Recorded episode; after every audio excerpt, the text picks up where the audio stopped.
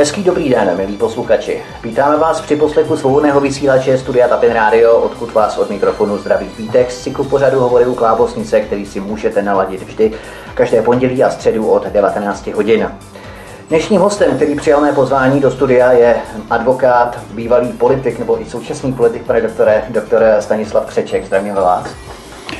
Dobrý den, nejsem politik. Jsem ve veřejné funkci. Jsem ve veřejné funkci, která vylučuje politickou angažovanost. Fajn. Takže bývalý politik a advokát Stanislav Křeček se narodil 20. května 1938 v Praze. Jako zástupce veřejného ochránce práv působí od 5. dubna 2013. Ještě dříve působil jako poslanec parlamentu České republiky za stranu ČSSD od 20. června 1998. Kromě toho byl také členem sněmovního ústavně právního výboru a je také čestným předsedou Združení nájemníků ČR. Pane doktore, vy jste byl 3.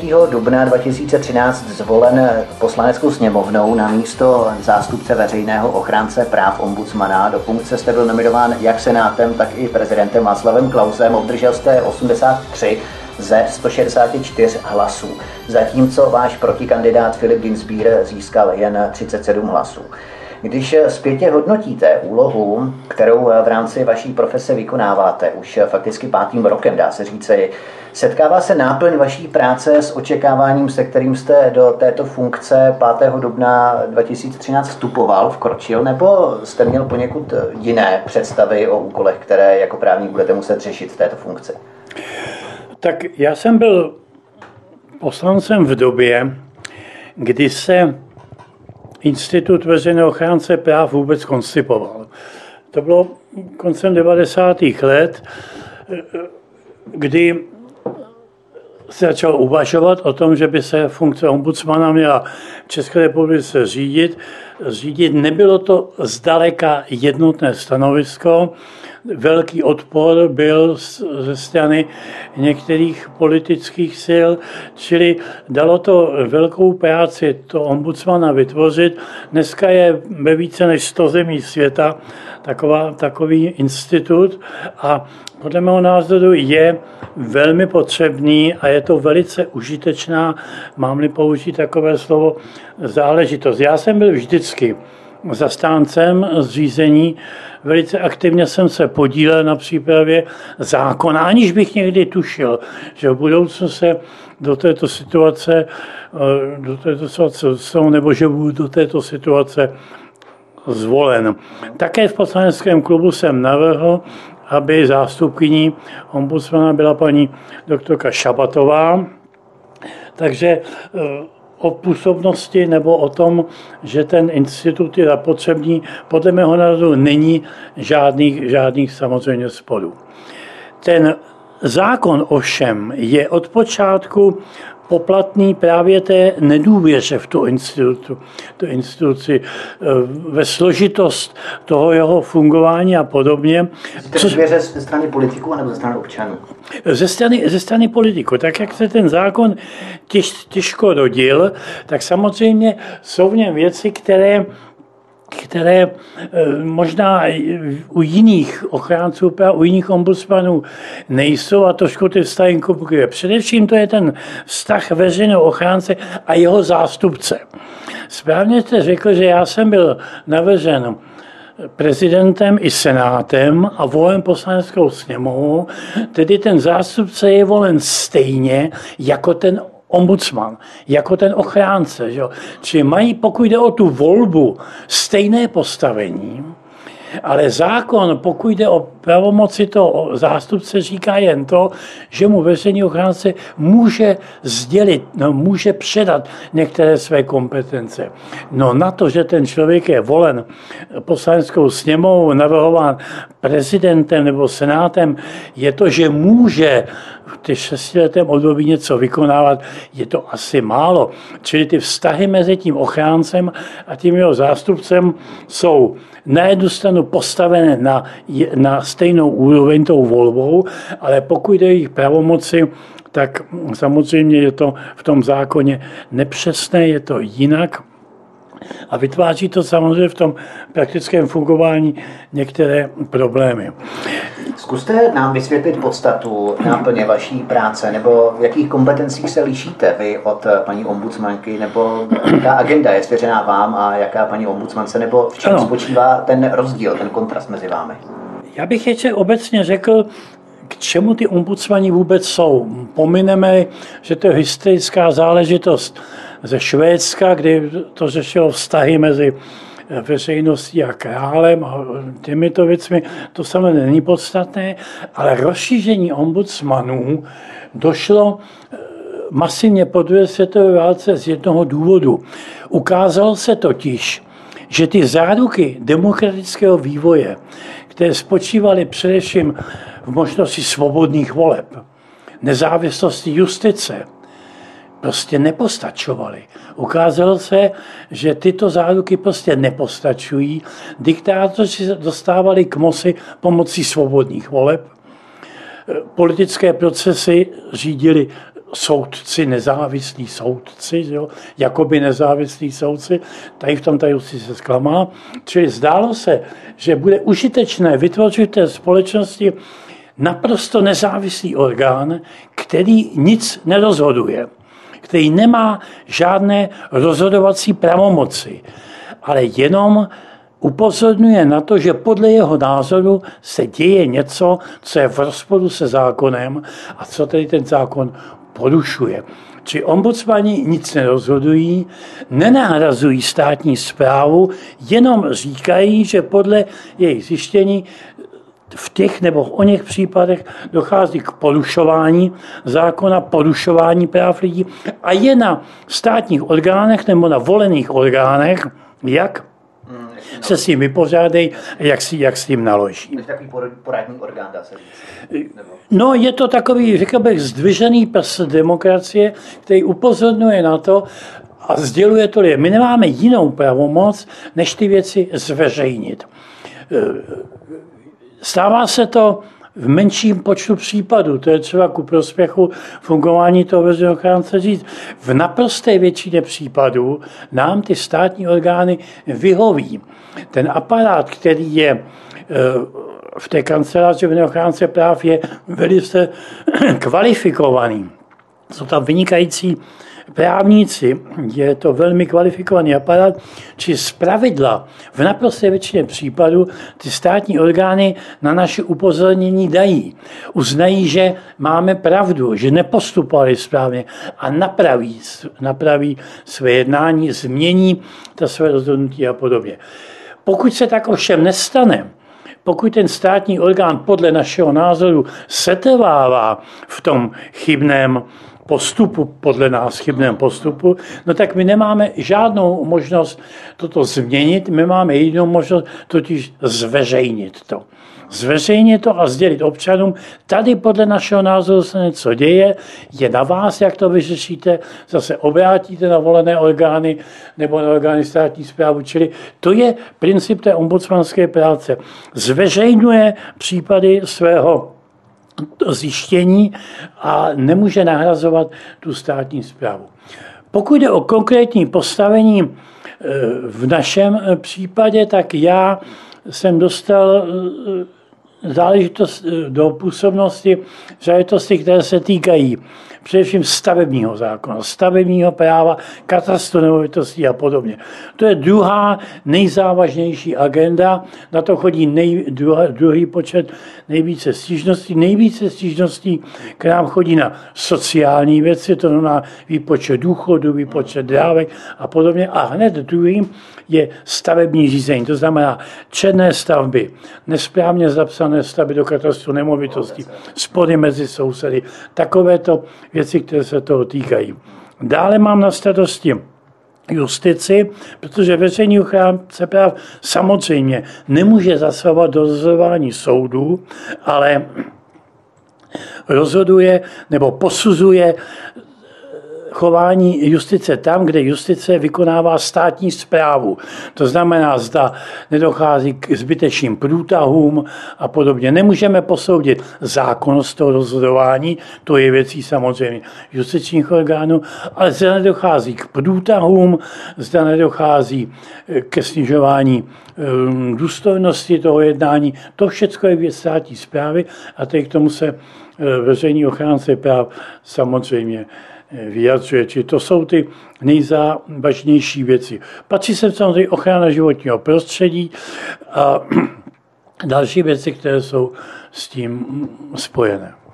Ochrana životního prostředí, to jste mě přivedl na docela zajímavou myšlenku. Dnes je v poslanecké sněmovně zaparkovaný návrh, který do určité míry řeší záležitosti týkající se dálnic a odkupování pozemků státem, kdy je menší manévrovací prostor pro eh, vlastníka tohoto pozemku, kdy stát může vykupovat eh, v rychlejším sledu ty pozemky bez toho, aniž by vlastník pozemku se mohl příliš zapojovat do hry, jak se říká.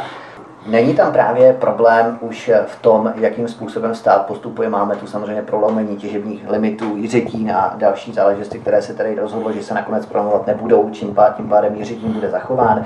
Máme tu i řadu dalších záležitostí, které jsou s tímto spojeny. Nevytváří to tady právě ten problém, kdy to těžiště moci se přesune na stát eh, větší měrou na úkor práv samotných občanů. Byť je samozřejmě dálnice v zájmu vyšším než eh, vlastníka pozemků, ale i tak. To, na co upozorňujete, je samozřejmě problém eh, našeho práva, našeho stavebního zákona. Obecně je třeba říct, že prostě občané si musí vybrat.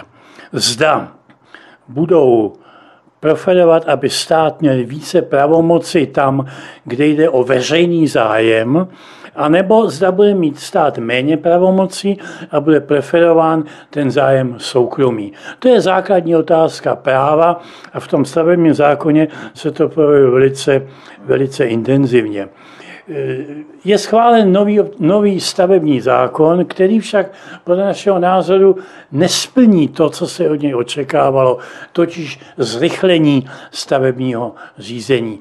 Je pravdou, že v České republice to stavební řízení trvá dlouho. My jsme srovnáváni kuriozně často s některými africkými zeměmi, kde to stavební řízení trvá, trvá mm, kratší dobu, ale prosím má co pak se srovnávat Českou republiku nebo poměry v našich obcích, kde je historické území mnohokrát zastavované, kde je množství sídel s nějakými jinými zeměmi, kde tomu tak není. Tady přece ten ohled na veřejný zájem na zájem nejen toho vlastníka toho pozemku, ale i na širší společenský zájem musí být mnohem větší. Čili tady ta složitost často je dána také těmi objektivními okolnostmi.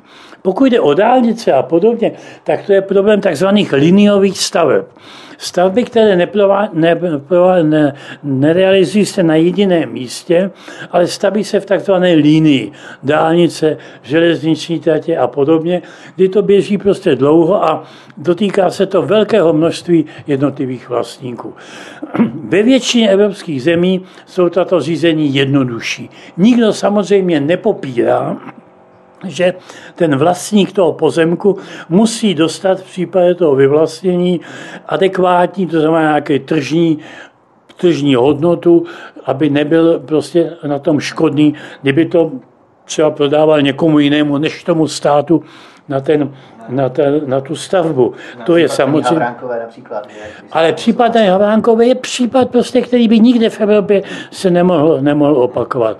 Ty požadavky, které byly znášeny, a samozřejmě vzniká tady veliké podezření u občanů v tom, zda se tady na tom nepodílela korupce. To celé to protahování eh, nebylo v zájmu eh, někoho jiného, který se chtěl podílet také na, na eh, těch penězích, které od státu nakonec byly poskytnuty, ale to, si, to nám běžně lidé píší a běžně si to lidé myslí. Čili nikde jinde by se to mohla. Tady jde o to, že ten majitel musí samozřejmě dostat náhradu, ale nemůže spekulovat s tou cenou nebo uměle ji zvyšovat proti veřejnému zájmu, ve kterém ta silnice nebo ta dálnice skutečně je. Takže většinou platí systém, že aniž by bylo zatím rozhodnuto o výši toho očkodného, už se tam může stavět na tom pozemku a samozřejmě řízení o tom očkodnění probíhá nezávisle na tom, mimo toto řízení a není tam stavba v tom veřejné zájmu těmi dlouhými spory očkodnění zdržována. Posudky, které ze své pozice vypracováváte, se mohou právnicky lišit od posudků samotného ombudsmana, pokud dojde k prolnutí, prolínání nějaké kauzy, ke které vypracujete také váš právnický rozbor. Jakou váhu má potom samotná instituce ombudsmana, když se stěžující straně dostane třeba dvou různých vysvětlení, doporučení a no, je to demokratické, to je všechno fajn, ale mě jde spíše o určitou právnickou vykonavatelnost nebo vymahatelnost eh, doporučení ombudsmana, která samozřejmě není, vy jste to zmínil, je to pouze v podstatě zdvížený prst a jakési doporučení ombudsmana, ale i přesto, eh, co si z toho má potom běžný člověk eh, vzít? To je podstatě velmi jednoduché. Naše rozhodnutí nebo naše vyjádření není ničím jiným, než upozorněním na to, že, se zřej, že tady dochází podle našeho názoru k porušení zákona a je věcí jiných orgánů státu nebo volených orgánů, aby tyto věc napravilo. My žádné rozhodnutí, které musí všichni respektovat, nevydáváme. Jo, čili ani rozdílný názor, který třeba je mezi názorem mým a názorem ombudsmanky, nemá na toto žádný vliv, protože to není rozhodnutí, kterým by byli lidé zavázáni. Jestliže toto rozhodnutí není přijato, není respektováno, je to zcela v pořádku. My nemáme žádnou pravomoc, jak ho prosadit. Jenom upozorníme, že se jí toto děje a je na veřejnosti, na veřejné mění, jak tyto věci bude prosadit prosazovat.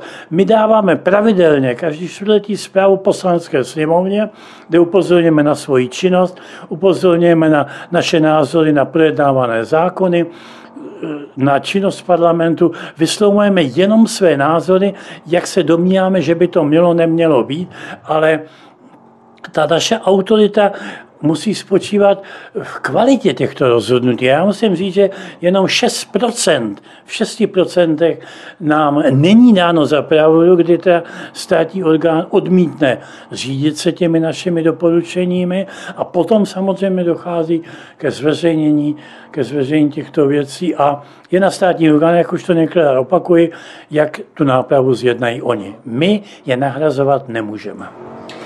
Samotná funkce ombudsmana by měla požívat společenskou prestiž, renomé, určitou formu autority. Myslíte, že tomu tak skutečně je v dnešní době, když se setkáváte s lidmi, jak vnímají funkci veřejného ochránce práv ve světle případů, kdy se velká část veřejnosti nestotožňuje s, řekněme, protekčním výkladem jisté doktríny, ideologie.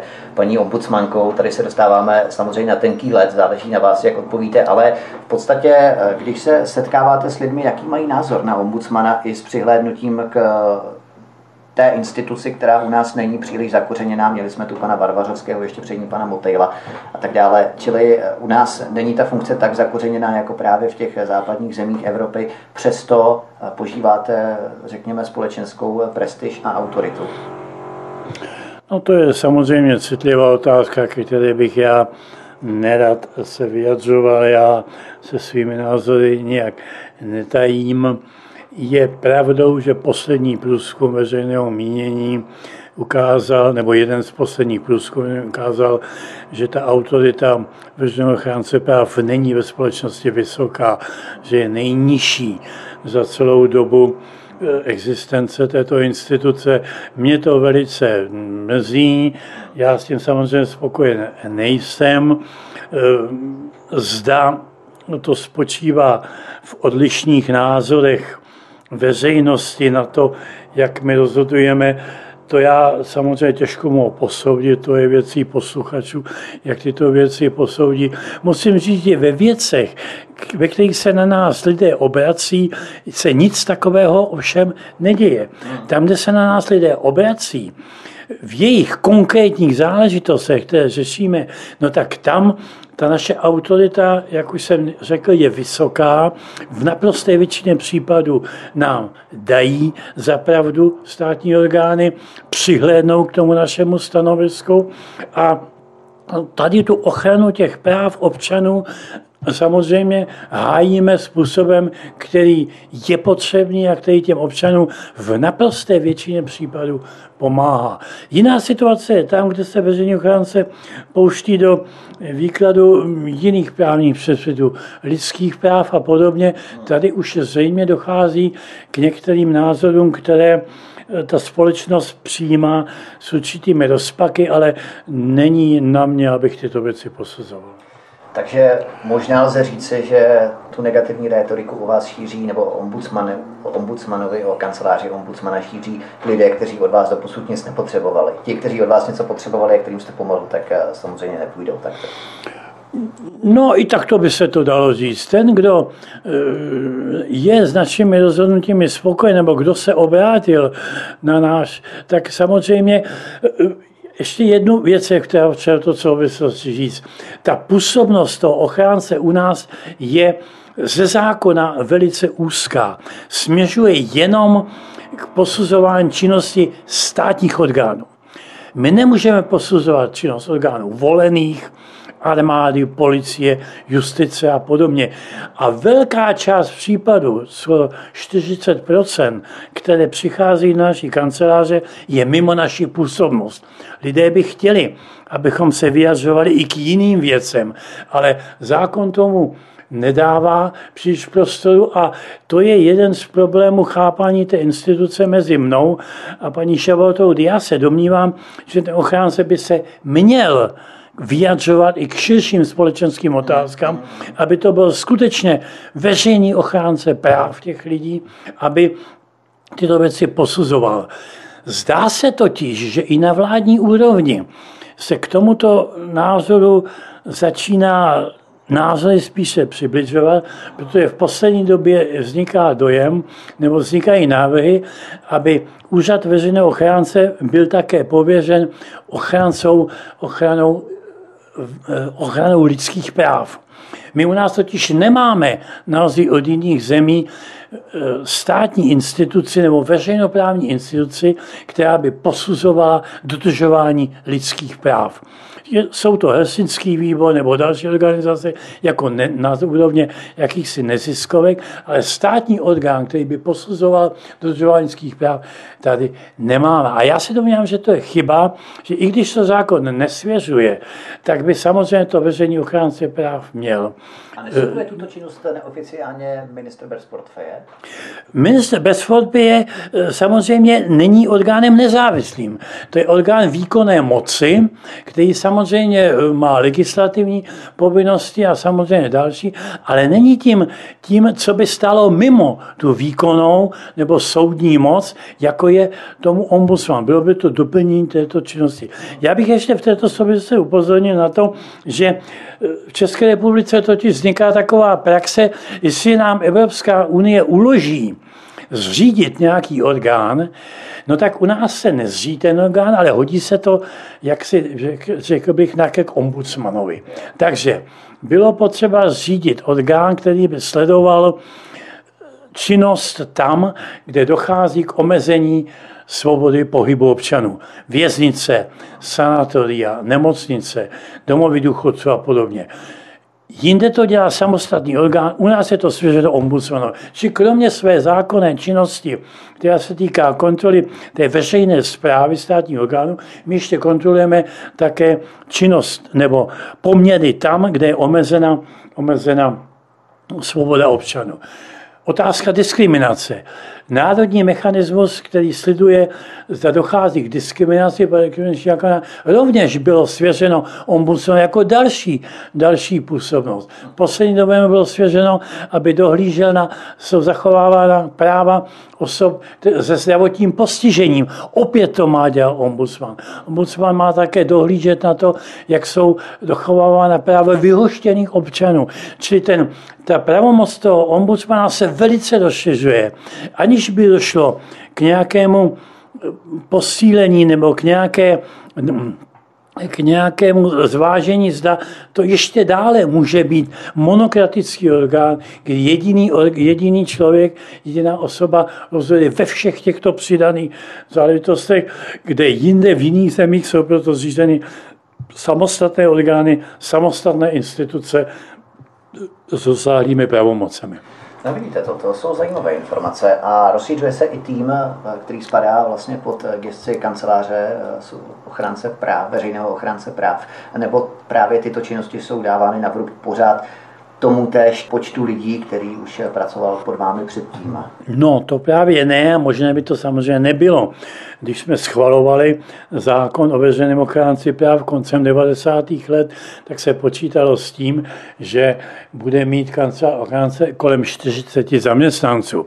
Dneska jich má více než 110 a s dostajícím pravomoci máme možnost přijímat další občany. V letošním roce vláda schválila možnost navýšení našich občanů. My už se do té stávající budovy prostě nevejdeme, takže nyní bude docházet k přístavbě k té budově, budeme přistavovat další křídlo, kam budou to noví, občan, noví právníci nebo noví pracovníci tedy umístěno. Zatím budou umístěny ve stísněných poměrech ze stávající kanceláří ale ideální to rozhodně není. Doufám, že ta přístavba naší instituce proběhne rychle a mm, budou to lidé mít důstojný, důstojné podmínky pro svoji práci. Ale já osobně nevidím to rozšiřování pravomoci příliš šťastné, protože se tím stírá ta původní práce toho ochránce práv, právě to ochránce práv těch obyčejných lidí. Děláme kde co a mm, často na vyřizování těch občanů už nezbývá tolik času a někdy ani sil. Vy jste také čestným předsedou Združení nájemníků České republiky. Vrátíme se do roku 2015, eh, když jsme tady hovořili částečně o té diskriminaci, kdy Anna Šabatová poslala romskou aktivistku, občanskou aktivistu do jedné realitní kanceláře na severu Čech, aby zjistila, zda diskriminuje Romy.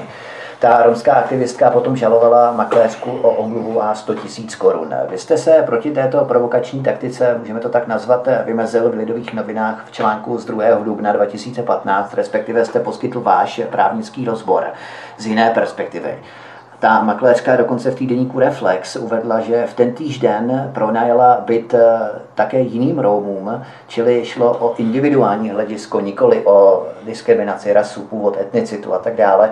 Když ale ten problém pojmeme poněkud šířeji, nezdá se vám, že tu hrajeme takovou podivnou hru politické korektnosti, směsici zamlčovaných skutečností, alternativních faktů, ostentativní vyhýbání se přímému sdělení a to je ve skutečnosti ta věc, kterou lidé nesnáší. Ne, že by se jednalo o latentní jakýsi eh, rasismus, který je připisován většině Čechů, ale v podstatě se jedná právě o řekněme, selektivní filtrování těch skutečností kolem eh, určitých etnik. A to je právě to, co lidi štve. Popsal se to naprosto správně. Je to věc, kterou já se nesmižuji a kterou se snažím nějakým způsobem změnit.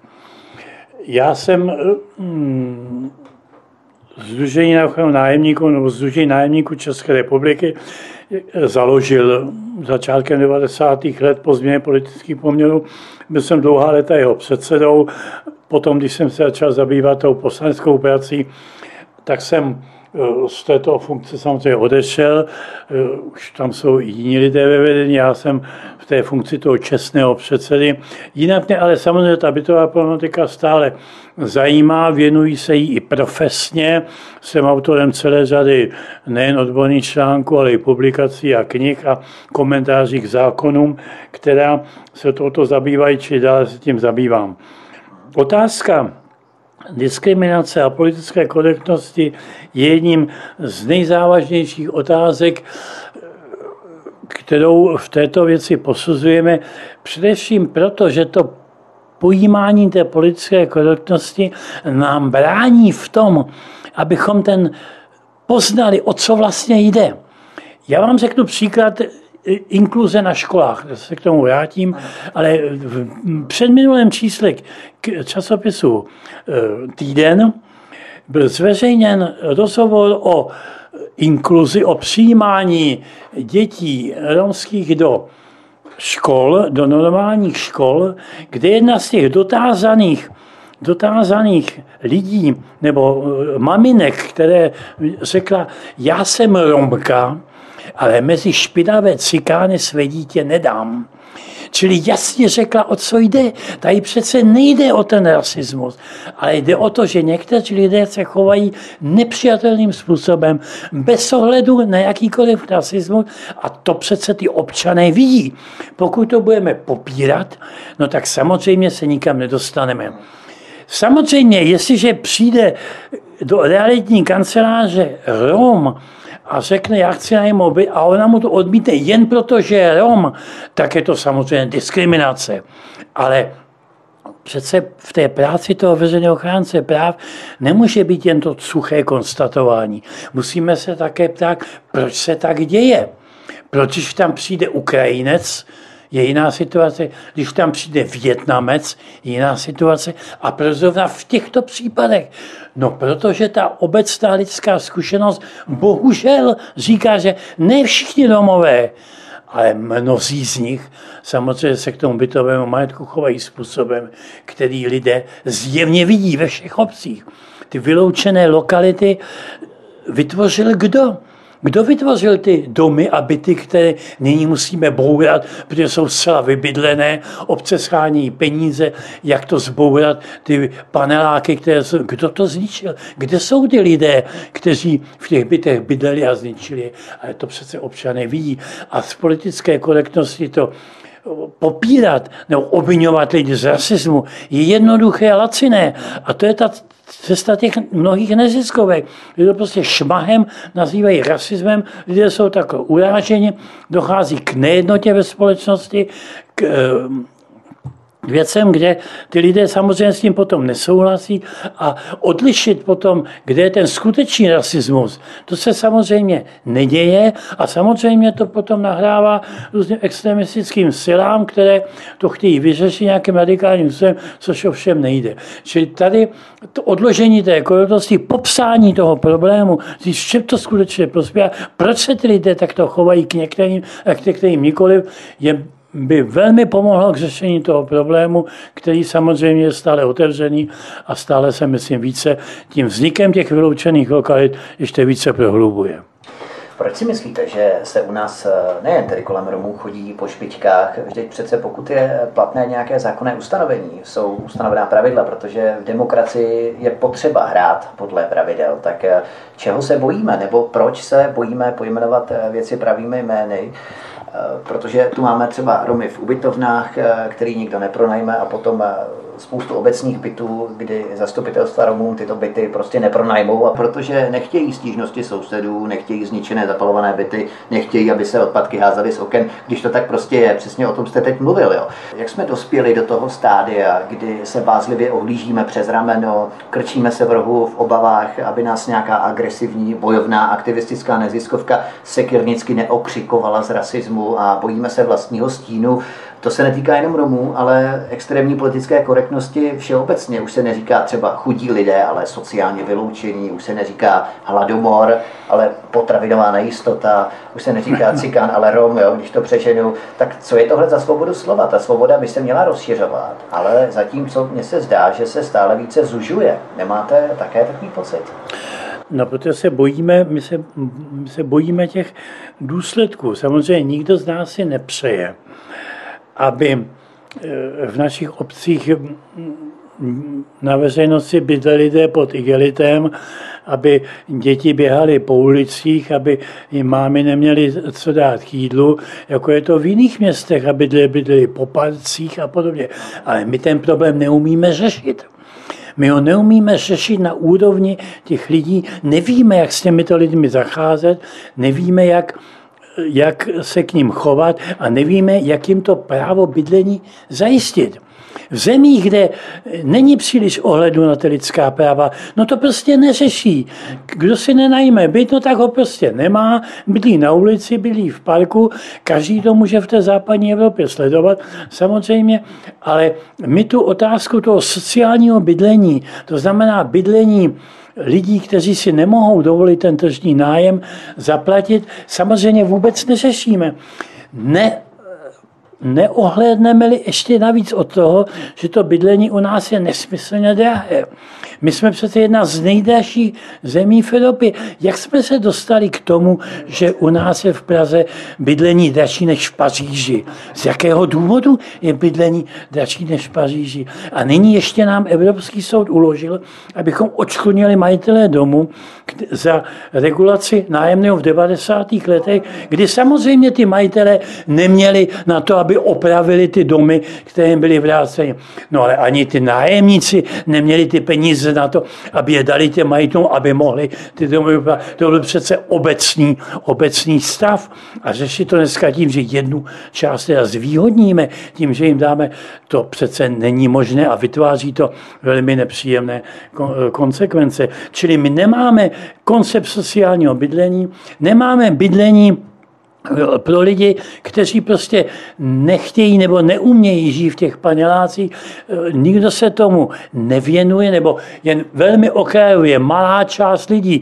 V Brně například je ten, ta činnost eh, velmi úspěšná v tom malém počtu lidí, kdy oni skutečně sledují ty lidi, starají se o ně, dbají na to, aby se chovali řádně. To je možné, ale masivně v tom velkém počtu, jak nám ty eh, vyloučené lokality rostou, se to prostě neděje a stát si s tím prostě neví rady. Jednoduše říct, padni komu badni, nemáš byt, no tak pojď na ulici, to prostě není možné. Tak to se zacházet nemůže s lidmi. My, ty lidé se do této situace dostávají nejen z vlastní vůle, ale také, ve vůli, eh, také s ohledem na společenské poměry, které tady panují a podobně. Čili to všechno musí stát řešit, ale musí řešit způsobem ne tím, že bude občany obvinovat z rasismu, ale musí to řešit na úrovni potřeb těch lidí, které eh, to bydlení potřebují. Co se týče bydlení, ještě bych u této otázky chvilku rád se trval. Od 1. dubna 2006 vstoupil do účinnosti zákon 107, který eh, stanovoval maximální výši nájemného, kterou může pronajímatel požadovat. Eh, nájemné se v dalších letech zvyšovalo u 750 tisíců domácností, zhruba českých domácností o 20% Ovšem došlo ke zdražení, respektive ke spekulativnímu zdražení nemovitostí a nájem, nájmy rapidně rostly. V roce 2008 o 23% a v dalších letech o 30, někde dokonce o 40 nebo 50%, zejména ve středočeském kraji. V České republice máme řadu seniorů, u kterých eh, díky deregulaci nájemného samotný nájem schlamstne, pokud mohu použít tento výraz, většinu jejich příjmů, zatímco například v Německu je zákonem stanovená hranice, kdy musí nájemné činit třetinu důchodu, čili zhruba 400 ze 1200 eur. V Rakousku se nájemné u lidí nad 65 let také nesmí zvyšovat. U nás se tento nepoměr řeší od roku 2006 až do dnes prakticky 11 let a tohle sociální napětí, které se zvýšilo ještě více po roce 2008, je tu stále. Co je u nás špatně? Proč nejsme schopni za těch 11 let tento zákon vyřešit, když vy jako profesionál se podíváte zpátky? Popsal se to naprosto přesně. To, co říkáte, prostě nechtějí někteří naši představitelé slyšet. Že prostě ta regulace nájmu je v celé Evropě. Prostě nikdo nechce slyšet, přestože ta realita je taková. On ten vývoj, pokud by to teda posluchače zajímalo, je toho nájemného po, roce, po změně politických poměrů, je tak složitý, že ho obtížně vysvětlujeme zájemcům ze zahraničí. Já vám řeknu proč. Po změně politických poměrů bylo jasné, že ty lidé peníze nemají. Že prostě musí být nějaká regulace, která by to nájemné postupně zvyšovala. Byla to vyhláška 176 z roku 1993, která stanovila, mnozí si to ještě pamatují, každý rok se nájemné zvyšovalo podle čtyřev koeficientu. 1. července se nájemné zvyšovalo byl nastaven jakýsi rytmus, který e, zvyšoval to nájemné, čili přinášel do toho bydlení stále více a více peněz. To se bohužel majitelům domů a bohužel i některým e, silně pravicovým politikům nelíbilo, takže podali žalobu ústavnímu soudu a ústavní soud tuto vyhlášku zrušil. Zrušil jí. Takže najednou tady nebyl žádný právní předpis, na základě kterého by se nájemné mohlo zvyšovat. A zákon zůstal stejný. Zákon říkal, že nájemné se sjednává buď dohodou, nebo na základě právního předpisu. A ten právní předpis ústavní soud zrušil. Ústavní soud totiž najmě předpokládal, že jakmile dojde ke zrušení této vyhlášky, no tak samozřejmě všechny zákonodárné orgány okam, zbory okamžitě přijmou nový zákon, lepší. No ale to se nestalo. Ten zákon jsme čekali desítky let. Čili tady byla situace, kdy dlouho žádný zákon přijat nebyl a to najmě se zvyšovat nemohlo. Aby se ta situace ještě zhoršila, tak v polovině 90. let přišlo ministerstvo financí s vyhláškou 30 z roku 95, vyhláškou, která nemá obdoby nikde v Evropě. Nikde v evropském právu nemělo obdoby to, co tato vyhláška stanovila. A to stanovila neuvěřitelnou záležitost, že na nově uzavídané smlouvy už se žádná regulace nevztahuje a naopak regulace se bude vztahovat na ty uzavřené smlouvy. Čili ta regulace nájmu se vztahovala na ty lidi, kteří měli uzavřené nájemní smlouvy. Na nové smlouvy už žádná regulace se nevztahovala bez ohledu na sociální postavení těch lidí. Přece ta regulace nájmu měla smysl jen tehdy, pokud chránila lidi sociálně potřebné, které byl třeba chránit. Ale tady se to nestalo. Tady se ta regulace stala podle data uzavření smlouvy, což nemá nikde obdoby. A tady vznikl ten problém, že byly u nově uzavření, u mladých manželství, u nově uzavřených smluv, byly teda jim nikým neohračené. A naopak u lidí, kteří bydleli v bytech, ve svých bytech, kde byli 30-40 let, ta regulace se dále vztahovala, čili ty výtky, bohatí lidé byli v regulovaných nájm. No ale oni přece za to nemohou, oni bydleli v těch bytech třeba 40 let a že ministerstvo financí řeklo, že na ně se regulace stavuje, nebyla jejich zásluha ani vina. A naopak u mladých manželství, které uzavíjeli nové smlouvy, no tak žádná regulace neplatila, no a to samozřejmě zasáhlo velmi negativně ten vývoj. Vláda to řešila různým způsobem.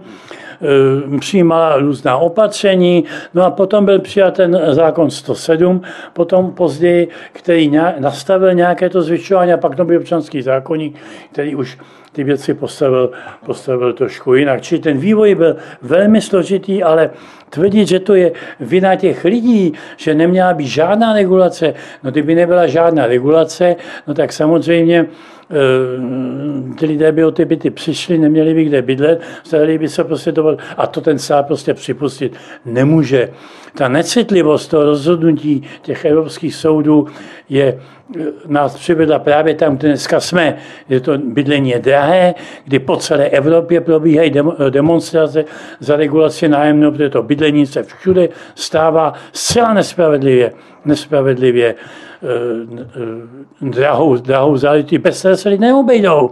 Jestliže zdražím nějakou potravinu, no tak si lidé koupit nemusí. Když je drahý uhrák, no tak si ten uhrák nekoupím, budou se živit to činákem, že? ale u bydlení to prostě neplatí. A to už říkal Václav Klaus, který mu to pravic, pravicoví poslanci stále vždy. On vždycky říkal, z, eh, u bytů neplatí to, co platí u jiného druhu zboží. Se zvyšováním ceny neklesá nabídka když budou zvyšovat cenu nějakého produktu, no tak budou ty zájemci postupně odpadávat, až dostanou ty, kteří jsou odpadávají. Ale to přece u bydlení platit nemůže. Ta popávka je pořád stejná. Bydlet se prostě musí. A zajišťovat majitelům domu takovýmto způsobem zisk z toho, co je sociální, sociálním právem, je velice nevhodné a hlavně nespravedlivé. O, o mzdách řidičů autobusu se dlouho jedná, nejsme schopni tedy zaplatit, ale majitel domu jenom proto, že dá nějaké byty bydlení, má zajištěno takový příjem, o které se prostě málo komu zdá. To teď se možná týká i soukromých ubytoven, do kterých spadají nejen ti lidé, kterým nikdo nájem nepronajme, nebo byt nepronajme, tedy, pardon, tak eh, jejich sociální dávky čerpají baroni, takzvaní baroni, kteří tyto ubytovny postavili a vybudovali si lukrativní kšeft s chudobou, ale jednak je tu spousta lidí, kteří se propadli do ubytoven právě díky deregulaci nájemného, protože na komerční nájem jednoduše nedosáhnou. Už raději nehovoříme o cizincích na ubytovnách, na soukromých ubytovnách, to je kapitola sama o sobě, že pracovní agentury, dovážící cizince, ubytovny a tak dále. Takže jaké byste spatřoval východisko z této situace, pokud nějaké vůbec je a můžeme ho načrtnout eh, v několika minutách, protože samozřejmě je to problém velmi komplexní. který vyžaduje řadu studií, že, řadu porovnání, jak, jaký model by byl asi nejvhodnější, ale je vůbec nějaké východisko z této situace? Já velmi nerad slyším řeči o baronech žijících s chudobou a tak dále. Ale vždy to jsou přece lidé, kteří dali bydlení, kterým by nikdo jiný byty nedal. Když ty lidé můžeme si o tom myslet cokoliv, já tom ještě něco řeknu, ale přece ten základní problém je v tom, že tito lidé poskytli bydlení lidem, které nikdo jiný neubytuje ty rodiny, které devastují ty byty, žádná obec neubytuje. Nemluvím o soukromém vlastníkovi. Máme 800 bytů třeba v Ostravě volných, ale těmto lidem je nikdo nedá, no protože i ta obec musí s tím bytovým fondem zacházet s právem řádného hospodáře, či nenechat si ho zničit a tak dále. Či těmto lidem toto ubydlení poskytli poskytli tyto takzvaní obchodníci s chudobou. No ale kdo ty peníze poskytuje? No stát samozřejmě, stát. Že to dochází k až komickým nebo gigantickým rozměrům, to je jiná věc. Máme jistého pána K, nechci jmenovat, ve Českém kraji, který vlastní 300 bytů, které pronajímá těmto osobám, který každý měsíc každý měsíc od státu inkasuje desítky milionů korun. To je prostě obchod, o kterém nemá nikdo ani tušení a jo, o kterém nikdo nechce radši ani slyšet. Ale proč to stát dělá? Proč to stát nechal těmto soukromníkům, aby se na tomto obohacovali a nežít tu situaci sám. Protože nechce kousnout to kyselého jablka, že prostě musí nějakým způsobem zajišťovat bydlení lidem, kteří v normálních bytech nežijí a nejsou schopni žít, devastují ten bytový fond, ale přesto právo na bydlení mají na určité úrovni. A to stát nechce slyšet, od toho jsme prostě oddalováni. Radši obvinujeme lidi z rasismu, že tam nechtějí přijmout rodinu, která eh, celou noc dělá eh, nepořádek, lidé se nevyspí a tak dále. A my ty lidi, kteří jsou ty sousedy, obviníme z rasismu, přesto je nic takového není. Oni jenom mají svoje, svoje práva v klidu žít, jim to znemožňuje. Čili eh, že to vina státu je nechá a že to ty baroni prostě e, z toho žijí, to je sice smutné, nehorázné, nespravedlivé, ale oni tady nahrazují činnost, kterou měl převzít stát a ten to prostě nedělal. Já jsem vždycky tvrdil, že by ty ubytovny měl vlastnit stát, lidi, ty lidi ubytovávat, na nějaké úrovni ubytovat, na přijatelné úrovni ubytovat, ale nevyplácet žádné dávky majitelům, soukromníkům, kteří nahrazují činnost státu. Hovoří advokát Stanislav Křeček, zástupce veřejné ochrankyně práv. My si chvilku zahrajeme a po písničce se podíváme na další dva fenomény, a to jednak inkluze ve školách, jednak ve školkách i základních školách. A potom se zamyslíme nad tím, zda bychom se měli připravovat na postupný plíživý proces islamizace. Podíváme se na několik kaus eh, ve světle, kterých si tuto otázku podřejmíme. Posloucháte svobodný vysílač Studio Tapin Radio od mikrofonu vás zdraví Vítek, přeji hezký večer. Tak máme po písničce, takže vás tu opět vítáme v druhé polovině dnešního pořadu. Zdraví vás se Vítek ze studia Tapin Radio na svobodném vysílači CS. Posloucháte cyklus pořadu Hovory u Kláboznice. Jehož dnešním hostem je advokát Stanislav Křeček, zástupce veřejné ochránkyně práv. Pane doktore, vítejte ještě jednou u nás. Ano, dobrý den. Já se musím především vyjádřit tomu advokátovi. Advokát je mm, činnost, je to zaměstnání, kterou vykonává každý, kdo je členem advokátní komory, musí být povinně členem advokátní komory a podobně. Já nemohu s veřejnou funkcí, kterou zastávám, zástupce veřejné ochránkyně práv, některé činnosti vykonávat, že já nemohu vykonávat funkci poslance, nemohu vykonávat žádnou placenou činnost a nemohu ani vykonávat práci advokáta. Čili já jsem sice členem advokátní komory, ale činnost advokáta mám přerušenou, nevykonávám činnost advokáta, či nejsem advokátem eh, v činné službě, mám tu činnost přerušenou, mohu se věnovat jen té veřejné funkci funkci, do které jsem byl zvolen. Já jsem původně působil v justici v 70. letech, ale byl jsem z politických důvodů sice vyhozen začátkem 70. let, živil jsem se mm, různými pracemi a opět jsem se do se vrátil až v 90. letech, kdy jsem se stal členem advokátní komory a od 90. roku vykonávám práci advokáta. Vykonával jsem i v době, kdy jsem byl poslancem, tam to, na rozdíl od dnešní práce, tam se to nevylučovalo. Tak, jak jsme slíbili před písničkou, podíváme se na další fenomén, který je zaváděn dokonce už do školek a tím je inkluze. Shodneme se na tom, že předškolní výchova má přispět k rozumovému a tělesnému rozvoji, rozvíjení základních pravidel chování, základních životních hodnot, také odstraňovat nerovnoměrnosti ve vývoji dítěte. Ovšem Úloha u mnoha školek jsme svědky slučování skupin dětí ve věku kolem 3 let s dětmi ve věku nad 5 let. Jak všichni víme, ten rozdíl mezi schopnostmi tříletých a pětiletých dětí je obrovský. Neznemožňuje tento způsob inkluze, naplňování té základní funkce předškolní výchovy, kdy se musí program starších, rozvinutějších dětí zpomalovat kvůli dětem mladším, které ty perceptivní a kognitivní schopnosti tak rozvinuté nemají, pokud se tam trošku provokativně. To je asi odborná otázka, již posuzování mě nepřísluší nejen k úřadu, který zastávám, ale také ke vzdělání, které mám. Já to posudit nemohu, ale já bych z hlediska mé činnosti upozornil na jinou věc.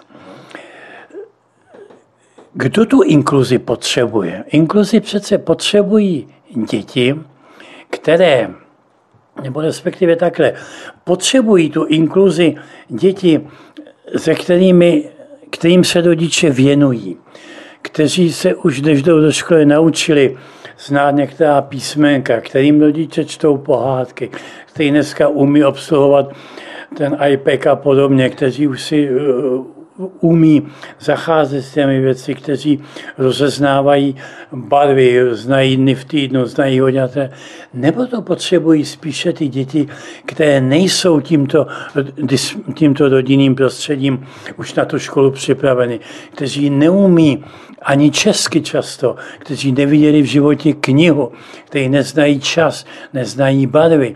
Čili Takovéto děti přece potřebují tu inkluzi a pro ně je především potřebná.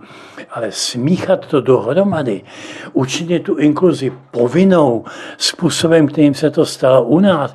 A to je to, ta věta, kterou jsem já použil na začátku tohoto rozhovoru, kdy ta Romka říká, já jsem Romka, ale mezi špinavé cikány své dítě nedám. Říká to v této souvislosti. Já samozřejmě své dítě nedám tam, kde budou ty děti, které neumí ani česky, ne, nemají knihu, v životě neviděli knihu. Ne jejich vinou, to není jejich vina. Ale přece jinak musíme přistupovat k dětem, které potřebují před to školní vzdělání, potřebují se nějak uvést do toho, potřebují se připravit na tu školní ucházku zcela odlišně od lidí, od jiných dětí, které takovou potřebu mají e, nebo tak naléhavě prostě nemají. A to jsou dvě odlišné skupiny, o kterých my nechceme nic slyšet, kde nám politická koherentnost zbrání, abychom toto pochopili a abychom vůbec to nějak zavedli. Řadě lidí ta povinná inkluze samozřejmě brání, protože oni to děti musí povinně toho, musí tam být celý týden, namísto toho, aby si ho maminka vzala dělá odpoledne, když se jí to hodí a podobně, či zadělí to, no to, protože to děláme bez ohledu na ten, na ten reálný stav a to je samozřejmě, samozřejmě chyba. A jak na inkluzi z pozice zástupce veřejného ochránce práv pohlížíte v rámci základního školství, kdy se kromě dětí s tělesným postižením stále častěji umístují do základních škol děti s mentálním postižením? Já si tam také trošku provokativně. Nejsou porušována práva většiny dětí přizpůsobováním osnov dětem s mentálním postižením, s čímž se potom pojí i benevolentnější hodnocení, klasifikace, což mohou zdravé děti vnímat rovněž jako určitou nespravedlnost a v konečném důsledku to může vytvářet ještě větší bariéru a pocit křivdy, než pocit sounáležitost se slabšími dětmi. Jo? Takže nejsou porušována práva většiny dětí přizpůsobováním výuky ve směru k dětem s mentálním postižením v rámci inkluzivního přístupu ve školách. No, v zásadě platí, že všechny děti mají právo na odpovídající vzdělání. To je to základní právo, prostě všechny děti mají právo i bez na svá, na svá postižení, na svoji rodinnou výchovu, na svoji sociální postavení, mají samozřejmě právo na to, aby se, aby se vzdělávali. Ovšem musí to být činěno úměrně k jejich schopnostem a k jejich možnostem, které jsou. Pokud toto přehlédneme a řada pedagogů na to poukazuje.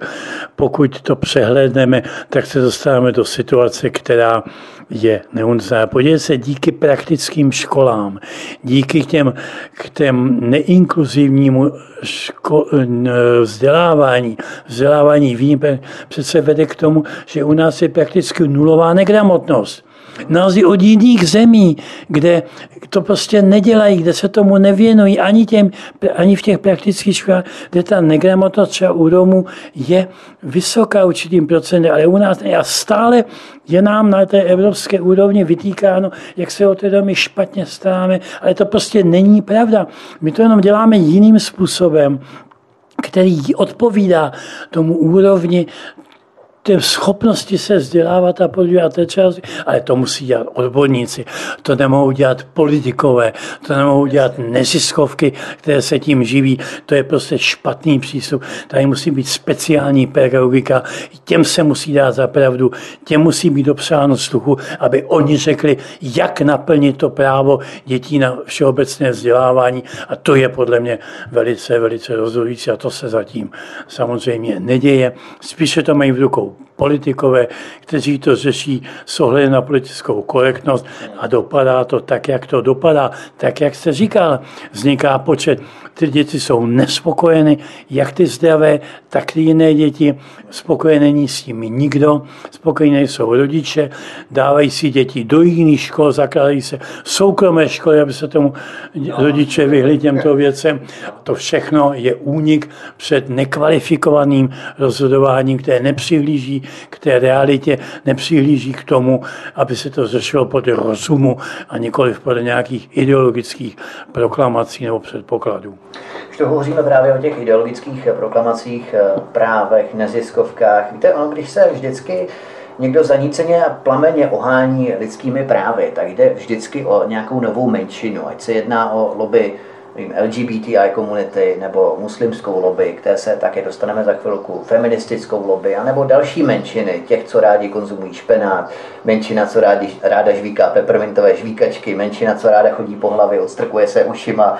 prostě vyneřuje se tu mnoho obskurních menšin, které občas spojí velmi bizarní prvky. A čím extravagantnější ta daná menšina je, tím více agresivity vykazuje ve směru prosazování ústupků na většinové společnosti. Jenže tady vzniká paradox, že synonymem lidských práv jsou menšiny.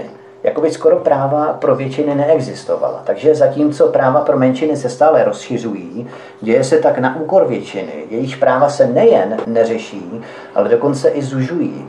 Nemáte také takový ten pocit, že za pár let bude tou opomíjenou, utlačovanou skupinou většinové obyvatelstvo, zatímco bojovné menšiny budou právě těmi, které budou diktovat eh, směřování společnosti?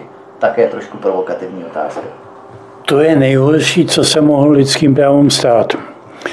To, že většina lidí dneska vnímá jako práva menšin. Ale tak tomu přece není ten lidská práva by měla být přece denním chlebem v naprosté většině občanů. Měla být samozřejmou součástí života všech občanů. A pokud jsme vytvořili v této republice, bohužel, a my jsme ho vytvořili, stav, kdy se má za to, že, menš, že lidská práva jsou jenom pro menšiny, no tak je to samozřejmě katastrofa to nejhorší, znovu říkám, to nejhorší, co se lidským právům mohlo stát. A já už jsem to nedávno napsal, nebyla s tím velká spokojenost v našem úřadě, ale já si myslím, že nový veřejný ochránce práv bude muset vrátit lidem tu důvěru v ta lidská práva, aby skutečně bylo jasné, že ta lidská práva jsou praně. Oni se samozřejmě, ta lidská práva vyvíjejí. V čem? No, když se začalo mluvit o lidských právech, někdy v tom 17. 18. století, kdy se začaly nějaké na té evropské úrovni eh, ve Francii, ale třeba i v Rakousku za Marie Terezie koncipovat a podobně, no tak se ta práva stavěla jako mimo povinnosti, protože o povinnostech nebylo pochyb. Každý znal své povinnosti. Každý znal své povinnosti k rodině, k obci, ke státu. Ty povinnosti byly zřejmé. Čili tady se nově vytvářelo vedle těch povinností také samozřejmě katalog těch lidských práv. Jo. A bylo zřejmé, že jsou ty základní práva právo na život. Že nikdo nesmí být toho života zbaven. I rakouské právo už za Marie Terezie se koncipovalo, že je právo usilovat o své štěstí, jak to má třeba americká, americká ústava. Že? Právo usilovat o své štěstí. Právo na lidskou důstojnost, že nelze s tím člověkem zacházet. To byly ty základní lidská práva, která tady přišla jako, jako zjevení. Najednou, kdy se přicházelo na to, že ty lidé mají tato základní lidská práva, říkalo se od Boha, prostě daná od narození, nikdo jim je nedal, nikdo jim je nemůže vzít také tyto práva, jsou to součástí toho člověka. To jsou prostě základní lidská práva. A prosadit toto myšlení bylo v té společnosti, v té feudální a doznávající feudální společnosti velice složité. I to, za toho kapitalismu to bylo velice, velice složité. Takže to je, a tady třeba, prosím vás, je třeba říct, že velikou zásluhu na koncipování těchto práv má křesťanství, protože křesťanství poprvé křesťané poprvé přišli s myšlenkou, která do té doby nikoho nenapadla, totiž myšlenkou, že lidé jsou si rovni. To je ten obrovský přínos křesťanství, že do té doby v těch starověkých společnostech nikoho ani nenapadlo, že by si lidé byli domní. Bylo jasné, že jsou otrokáři a otroci, bylo jasné, že jsou podaní a šlechta, bylo jasné, že jsou bojovníci a lidé, kteří musí pracovat do toho se lidé rodili, nikdo o tom nepochyboval. A najednou tady přijde skupina lidí, kteří říká, ne, ne, Všichni jsme si rovni. Byť před tváří Boží, ale jsme si tedy rovni. A to byla ta revoluční myšlenka, která vedla k tomu obrovskému rozšíření křesťanství po celém světě. Myšlenka lidské rovnosti a na tu rovnost trošku zapomínáme. Jenže bohužel v tom 20. století a dneska v současné době zejména se ten katalog lidských práv rozšiřuje. Každý má dojem, že zvláštní způsob jeho života je lidské právo. Máme právo odmítnout očkování svých dětí. Že máme právo na zvláštní způsob života, na porod doma, bez dohledu lékařů. Že To všechno jsou lidská, nic proti tomu, ať si každý žije podle svého. Ale lidská práva je něco jiného. Lidská práva je to, co je nám na při narození, co musí být vždy respektováno, ať si o tom myslíme cokoliv. A to je právo na život, právo na lidskou důstojnost. A vede to pak k tomu, co já jsem nazval Breivikace lidských práv, kdy i ten vrah Breivik, ten člověk, šílenec, který v tom Švédsku povrazil těch více než 70, se dneska dovolává lidských práv. Když jeho lidská práva jsou porušována. On má k dispozici tři cely, ale myslí, že to není dost, že prostě nejsou jeho lidská práva. Či kam jsme se to s těmi lidskými právy dostali? Jo? To vymyká se to už tomu pochopení a proto to pojetí lidských práv také dneska odtržené od povinností se prostě dostává někam jinam, než bylo původně zamýšleno. Za všech okolností musí být zachována lidská důstojnost každého člověka, ať se providí jakkoliv, ať se chová jakkoliv. Jeho lidská důstojnost musí být zachována. Ale že každý měl právo na mm, jak, bydlení, jaké si vybere, že má právo na všechny možné požadatele, tak tomu není. Má právo usilovat o své štěstí, to jistě, ale musí to vycházet také z jeho schopností, možností a podobně.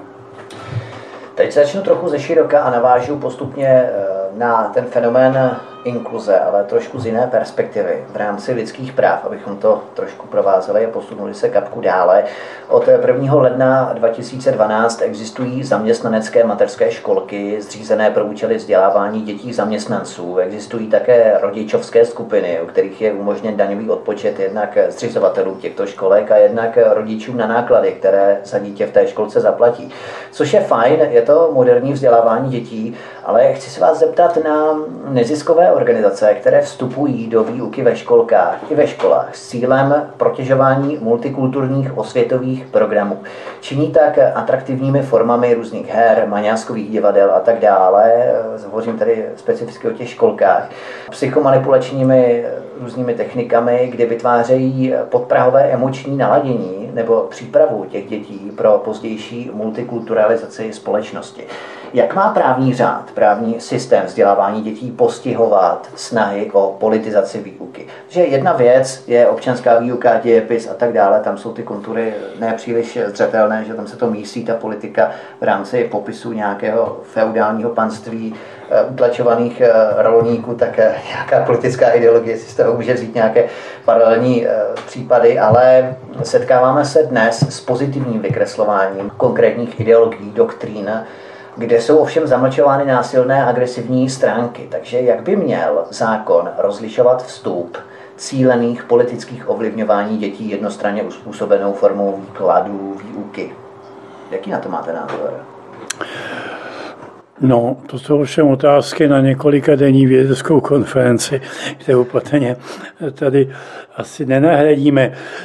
Řekl bych, že, abych se vrátil na začátek, že ty dětské skupiny při zaměstnání jsou velice užitečné. My u nás na úřadě veřejného ochránce práv máme takovou tu skupinu zřízenou, jsou tam děti zaměstnanců, je to velice užitečné a samozřejmě všechny tyto nové formy vzdělávání jsou dobré. Já bych nebyl eh, tak eh, kritický k tomu, pokud se ty děti ve školách dovídají o o jiném světě nebo o jiných věcech, které dosud neměli eh, možnost poznat. Já samozřejmě už jsem vysokého věku, takže těžko říkat, co já jsem slyšel ve školách, ale to, že se lidé dovědí o tom, že existuje také muslimský svět, který pokrývá velkou část, velkou část lidí na této zemi, že existují jiná náboženství, jiné víry, jiné kulturní okruhy, je samozřejmě jistě správné. Pokud to nebudeme kategorizovat, pokud nebudeme říkat, že něco je lepší a něco je horší.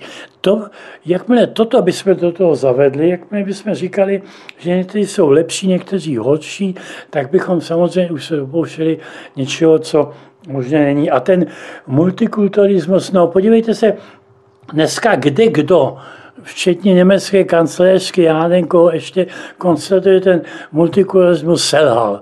Že prostě se nezměnil v ten tavící kotlík, jako to bylo ve spoj- při vzniku Spojených států amerických, kdy přicházeli nejrůznější lidé a všichni jsou američané. Že To se povedlo jenom v těch Spojených státech, nikdy jinde už se to nepovedlo. Vidíme, co je v té Francii, v té, té Belgii, co je v Anglii a podobně. Všichni jsou angličané, ale je to jiný národ, jiný způsob života, jiný okruh, jiný kulturní okruh a podobně. A to je samozřejmě pro, to, pro tu Evropu tragické. A není to nic, co by bylo pro tu Evropu užitečného. To prostě se stírají ty rozdíly a vede to spíše ke střetům. Čili Jestliže informujeme děti o jiném světě, tak je to samozřejmě v pořádku. Ono také dneska při rozvoji těch informačních technologií už dneska také mm, eh, ani tak moc nezáleží, co se ty děti dovědí ve škole, protože to, co se dovídají jinde, informace mají z jiných pramenů a podobně, jsou samozřejmě daleko obsáhlejší, daleko větší. Ta škola by spíše měla vést k socializační funkci, chápání těch kolektivních, tomu veřejnému zájmu a těch zájemných stavů podobně, než o, mase vědomostí, která je dneska k dispozici na, na, jiných, na jiných úrovních. Myslíte, že se potřebujeme nějak připravit proti plíživému procesu islamizace postupným schodištěm požadavků salámovou metodou? Zaznamenali jsme v posledních týdnech kauzu Aquapalác Čestlice na Praze 10, patřící miliardářovi Pavlu Sehnalovi za ODA kde se muslimky chodí koupat v zahalení připomínajícím venkovní oděv, zvaný abája. Oni tvrdí, že to jsou burkiny, ale mnoho expertů tvrdí, že to byla abája v těch fotografiích, které kolují na sociálních sítích. Na druhé straně tu máme striktní zákaz pánských bermudových plavek, ale i reportér, který se chtěl vykoupat v Mnichské kutně jako tradičním oděvu, byl vyhozen. A jsou tu samozřejmě otázky, co se týče hygieny, ale nad tím vším se klene takzvaná kulturní mikroagrese kdy muslimská komunita zkouší další trik vystavováním na odiv cizorodého prvku a vynucováním si jeho přijetí na většinové populaci. Podobný pokusný balonek jako třeba Černoch na letácích z Lídlu, že a šátková kauza paní Ivanky Kohutové, k tomu se taky dostaneme za chvilku, rozvířit společenskou debatu, rozdělit lidi na ty dvě skupiny, tradičně na ty správné progresivní liberály, co v zájmu jakési pseudosvobody ustoupí, a na ty špatné monoteistické konzervy, které tvrdošíně neustupují, jo? přičemž ofenzivní linie zadání je zcela jasná. Tak eh, jaký z toho máte pocit? Jde o salámovou metodu kladení dalších a dalších eh, požadavků? No, to už do toho je to hodnocení, kterému já bych se chtěl velmi vyhnout. Jestli říkáte, že někdo nám něco vnúci a tak dále, to prostě mm, asi tak úplně pravda není. A já rozhodně bych mm, s tímto ne, nevyjádřil nějaký naprostý zroh. Podívejte se, kauza těch takzvaných bulkin. No o co tady jde, prosím vás? Přece chceme předpisovat tvar plavek někomu, ať si přece plavky nosí každý, jaké chce. Přece to, co dneska vypadá jako burkiny, no tak před 20, před 50 lety nosily naše babičky běžně ten koupací oděv prostě zakrýval celé tělo ještě ve 20. letech. Máme fotky, jak v čem chodili lidé do vody. Či pokud to jsou plavky, tak ať si každý chodí v cence, ať si každý nosí na hlavě ve veřejném prostoru, co chce a brát to jako úkorně, brát to jako útok na náš způsob života, no tak jsou lidé, kteří nechtějí žádné plavky, že jo, chodí na nudistické pláže, no tak ať tam tedy chodí, kde to kde si vytváří vlastní komunity, protože to nelze eh, pokládat za něco, co by nám bylo vnucováno, nebo za něco agresivního s těmi bulkinami je to samozřejmě, eh, samozřejmě nedorozumění, protože ty bulkiny bez pochyby jsou plavky. To jsou prostě plavky. Jestli tam někdo chodí v šatech, tak jak to vidíme v těch muslimských zemích, kde ty lidé skutečně přijdou v šatech a jdou v šatech do vody, to je jejich problém. Ale to je věcí správce koupaliště, jak to posoudí, jestli opravdu se převlekají do. Pokud někdo zakazuje bermudy, no tak pak musí samozřejmě zakázat ty burkiny, že? protože pak bychom se dostávali do uh, záležitosti, která by porušovala už tu rovnost těch lidí. Že? Ale jako já si rozhodně myslím, že ten, že ten pozornost se tomu těm burkinám věnována není adekvátní. Pokud to jsou plavky, pokud žena chce mít takový oděv na sebe, ať ho tedy má, rozhodně si nemyslím, že by to bylo něco. Ale samozřejmě souvisí to s těmi širšími otázkami. Kam až budeme, že jo? kam až se přiblížíme tomu muslimskému co všechno bude samozřejmě, samozřejmě respektováno. A ještě jedna věc je důležitá při tom posuzování. Přece každý, kdo se vrátil z Tunisu, z dovolené, z Egypta z dovolené, kolik tam těch burkin viděl, prosím vás, kdo tam nosí ty burkiny, to přece není obvyklé v tom muslimském světě. Dokonce ani ten šátek nebo na hlavě nebo tyhle nejsou obvyklé. Miliony muslimek to přece nenosí nic takového, že nám nikdo netvrdí, že to je výraz toho náboženství. Je to výraz určité části toho náboženství, takové ty nejkonzervativnější části.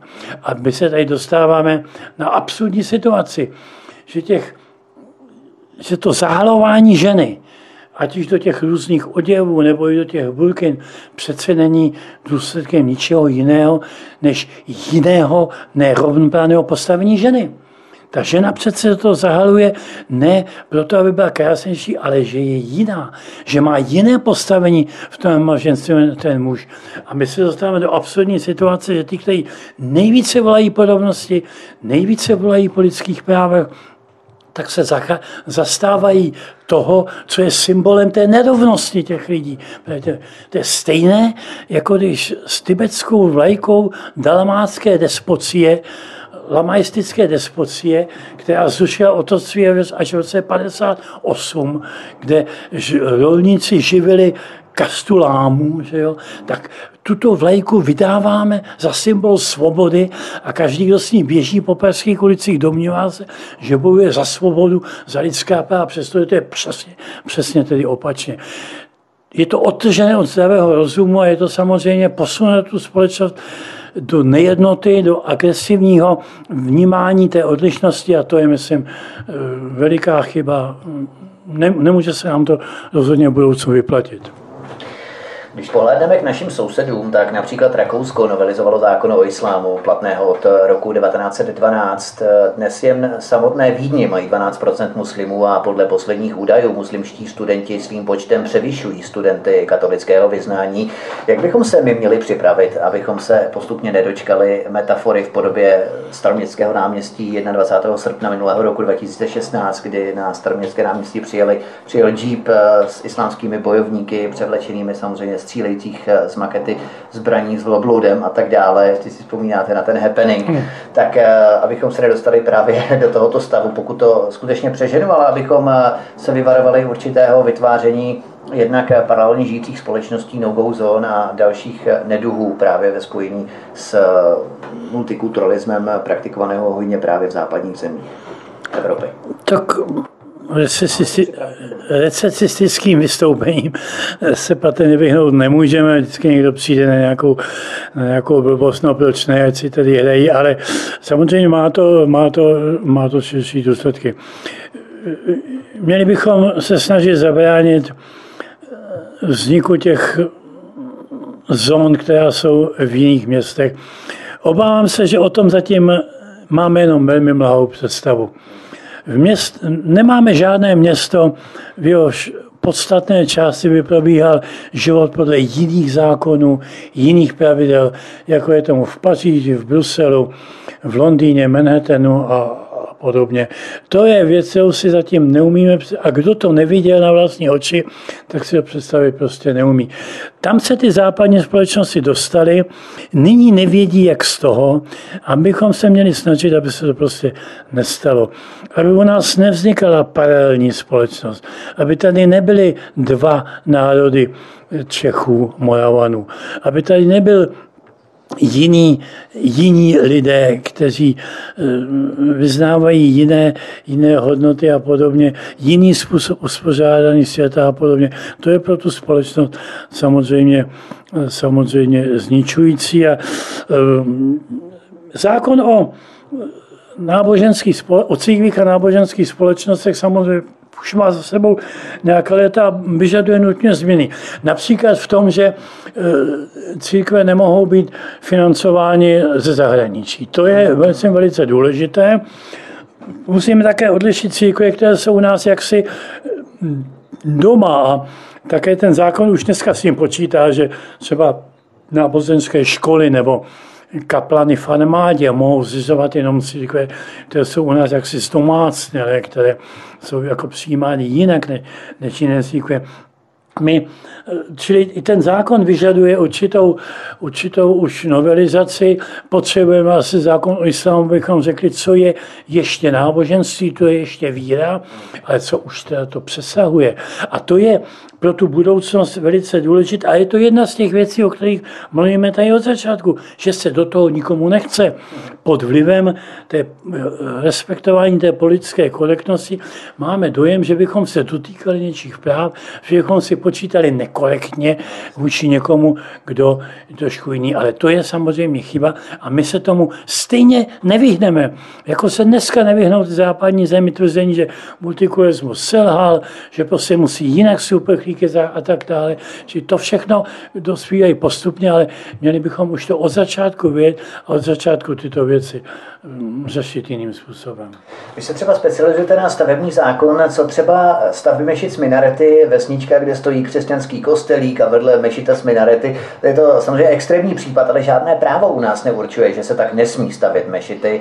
V té vesničce bude třeba 51% obyvatel tvořit eh, muslimská komunita nebo přechodně přihlášených obyvatel.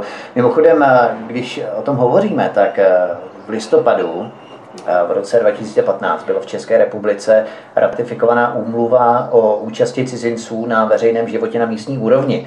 Takže cizinci mohou budovat svoje vlastní združení pro obhájbu svých zájmů, své kulturní své bytnosti, takzvané zakládat vlastní odbory a mimo tuto úmluvu mohou kandidovat na místní zastupitelstva. Takže to není nic zas tak až nereálného mešita na vesnici, kde nějaký počet obyvatel převýší Eh, zastánci výstavby této mešity. Takže jak se toho vyvarovat? Je to nějakým způsobem u nás eh, postihované?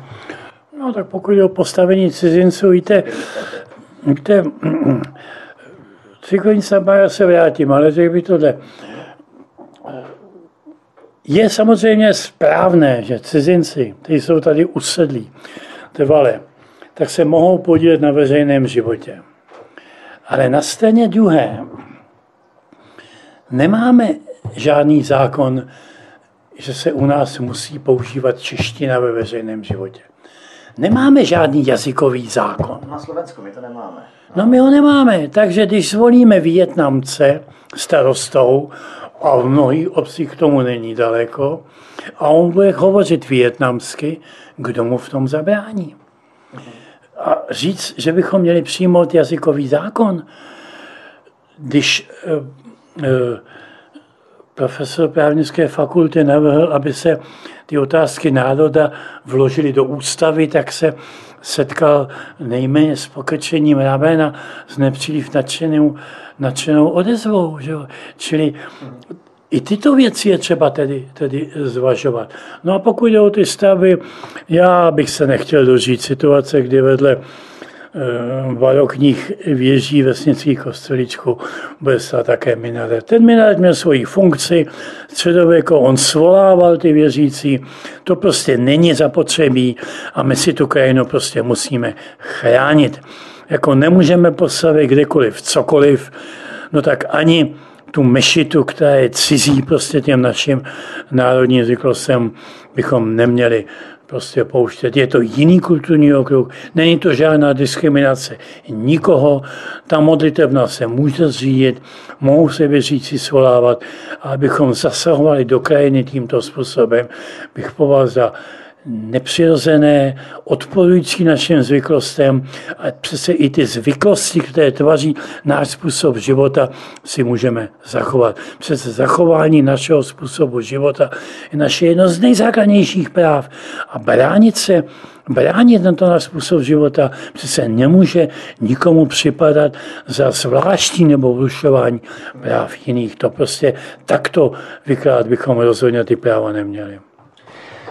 Co třeba, a teď se právě k tomu dostáváme, eh, jde o žalobu, kdy ředitelka střední zdravotnické školy Ruska v pražských Vršovicích, doktorka Ivanka Kohoutová, byla žalovaná za to, že dvěma muslimkám neumožnila ve škole nosit šátek. Šlo tu ale o dokumentaci o přechodném otrvalém pobytu v České republice. To teď není důležité, podstatné, ale zaměříme se na ten hijab. Je tohle symbol, nebo to symbol není? Vy třeba řeholní oděvy že a tak podobně, nebo zákon o sekulárním školství ve Francii, platný od roku 1905. Jak se s tímto vypořádat?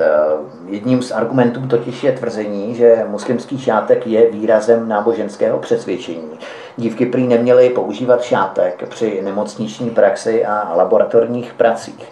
Takže když u laboratoře najednou náboženství neplatí, tak proč neplatí třeba i u jmenovaných slov nebo počítání zlomků?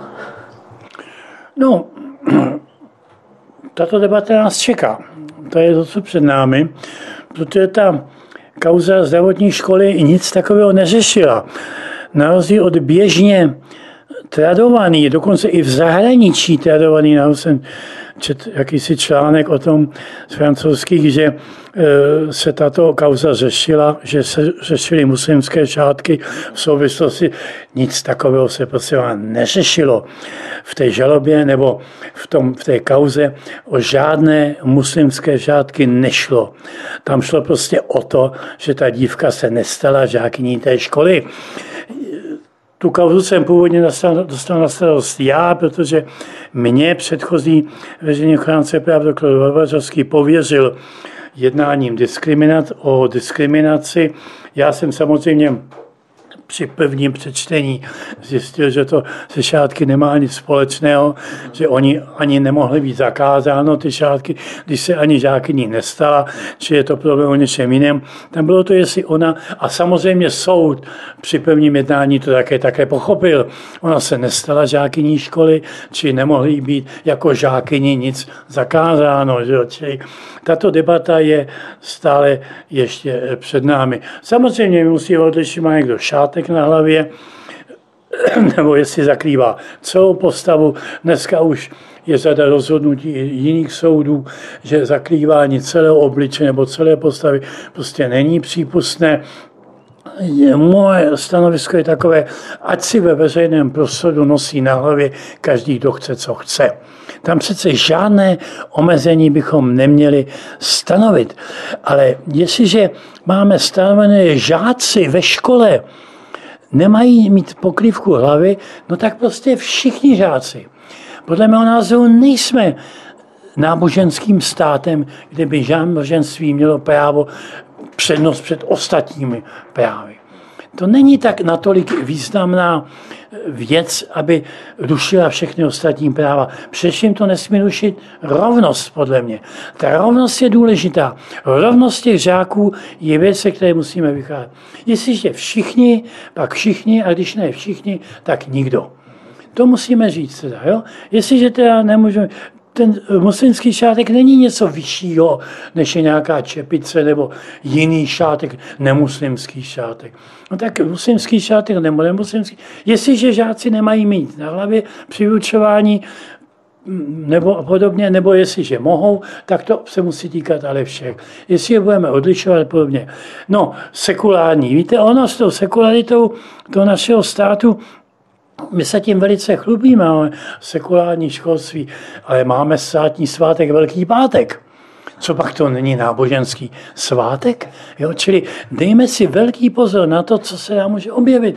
A jak dlouho bude trvat, než někdo přijde na to, že také svátek a šůra bychom měli slavit jako moc. Když slavíte velký svátek, velký pátek, není pravda, že jste sekulární, slavíte velký pátek, velikonoční pondělí, no tak slavte také náš muslimský žád. A jak na to budeme odpovídat, jestliže křesťanský svátek slavíme, muslimský nechceme slavit? To je debata, která která je před námi. To zdaleka není vyřešené. Nebo tu máme dále třeba sňatky dětí. Podle našeho práva jsou sňatky nezletilých dětí vyloučené, ale třeba do Německa přicházejí migranté, kteří sebou přivádějí 14-leté nevěsty, manželky, a kteří legálně uzavřeli sňatek podle práva svojí země. A teď přicházejí do jiné země, do Evropské unie, do našeho prostoru. Jak se k tomu máme postavit? Odloučit je od sebe, nevpustit je sem? Nebo jak se k tomu postavit? Protože takovéto případy dětských nevěst jsou známé, třeba v Nizozemsku dále. Holandská televize RTV Nord uvedla, že v roce 2014 požádalo v Holandsku o azyl 34 dětských nevěst. A k těmto nevěstám je třeba připočíst dalších 22, které jsou za manželem žijícím v Holandsku na cestě. Tyto informace jsou získané z interního dokumentu Služby pro integraci a naturalizaci.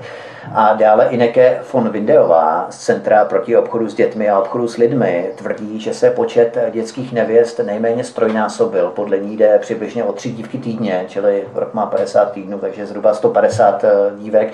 I v Dánsku jsou známé další případy. Takže když už tato situace v Evropě probíhá, jak to řešit už vlastně ex post? My jsme se to bavili, jak tomu předcházet. To je jedna věc. Ale když ta situace už v některých eh, zemích Evropy panuje, tak eh, jak tohle řešit, pokud by vám přistála na stole jako zástupci ombudsmana tahle záležitost, eh, pokud byste se setkali s tím, že se něco podobného, nějaký případ odehrává tady v České republice? No, doufám, že se toho nedožiju, ale problematika dětských nevěst celé té nahotě, máme to tak říct, ukázala západnímu světu, že, to, že ty práva jsou neslučitelná. Že prostě si musíme vybrat, jaké právo budeme prosazovat. Že nemůžeme říct, že všechna práva jsou si rovna. Lidé jsou si rovni, ale práva nikoliv. Zapomeňme na to. Práva si nejsou rovná. Jsou některá pro nás přijatelná, některá nepřijatelná. A dětské nevěsty to ukázaly. No jestliže v některých zemích je možnost uzavít snětek devítileté dívence, no tak je to jejich věc, je to jejich společnost. Prosím, my nebudeme dělat žádnou invazi, abychom tomu zabránili, ať si tam dělají, co chtějí. Je to jejich svobodná volba ale prostě v Evropě to možné prostě není. A nemůže, není žádný důvod, abychom takovéto právo, takovéto zákony prostě respektovali. A tady na těch dětských nevěstách je to vidět. To prostě odporuje našemu právu, odporuje to našemu způsobu života a my to prostě musíme odmítnout. Ze začátku i ten západ byl zaskočen. Byly to spaky. Oni žijí spolu, můžeme od sebe odtrhnout. No jak bychom nemohli? My prostě musíme prostě od sebe oddělit. Chcete-li žít u nás, musíte se oddělit. Čili tady je třeba říct, musíte si zvolit. Buď budete žít podle svého, anebo podle našeho. A to je to, co se evropští politikové prostě bojí říct. Ta Evropa je řízena lidmi, kteří se toto bojí říct musíme prostě jim říct, buď budete žít podle svého, nebo podle našeho. Budete žít podle našeho, ano. Pojďte k nám, buďte s námi bydlet, vídáme vás. Chcete žít podle svého, vraťte se. U nás prostě tohle možné není. A ten dětských nevěst, ten problém dětských nevěst, to to jednoznačně ukázal a je třeba, aby to politikové konečně pochopili. A myslím, že se to děje, že to začínají chápat, že prostě to nemožné. Podívejte se, my máme deklaraci lidských práv, schválenou OSN, podepsala ji naprostá většina zemí, i Česká republika posledně, či ta deklarace lidských práv Ale málo kde se ví, že muslimské země neuznávají tuto deklaraci. Oni mají deklaraci práv muslimských států, odlišnou od všeobecné deklarace lidských práv. Naše představa, že lidské práva platí všude a neomezeně, jsou prostě lichá. A pokud to nějaký politik tvrdí, no tak se prostě mílí. Tak to prostě není. V muslimských zemích platí jiná deklarace lidských práv, která je jiná. A tam je vidět velice dobře ten rozdíl. Zatímco v naší deklaraci lidských práv je že muži a ženy jsou si rovni, no tak nic takového v muslimské deklaraci práv není. Tam je řečeno, že žena má svá práva a své povinnosti. Odlišné od mužů jsou práva mužů a práva žen. Já neříkám, že by ta deklarace nepřiznávala že nám žádná práva. Nikoliv. Ona přizná, ale říká, že muži a ženy mají odlišná práva. Když to my říkáme, že mají práva stejná. A to je ten podstatný rozdíl, který by si konečně evropští politikové měli uvědomit, že neplatí, to je ta debata, že musíme naši politikám vědou, že mají hájit lidská práva. No jistě, musí hájit lidská práva, ale u nás, u nich platí jiná práva, jiná. Oni se, oni se rozhodli mít jiná lidská práva, je to jejich stejné právo, jako my máme právo své práva svoje práva eh, tvořit a dočovat. Budeme končit. Mám pro vás takovou, řekněme, poslední filozoficko-sociologickou otázku. Politici rádi říkávají, že musí konat opatření proti vůli lidu. Opatření, která jsou nepopulární, ale oni musí v sobě nalézt tu přece tu mravní sílu, to odhodlání, postavit se veřejnosti, odolat svodům, dělat to, co lidé žádají.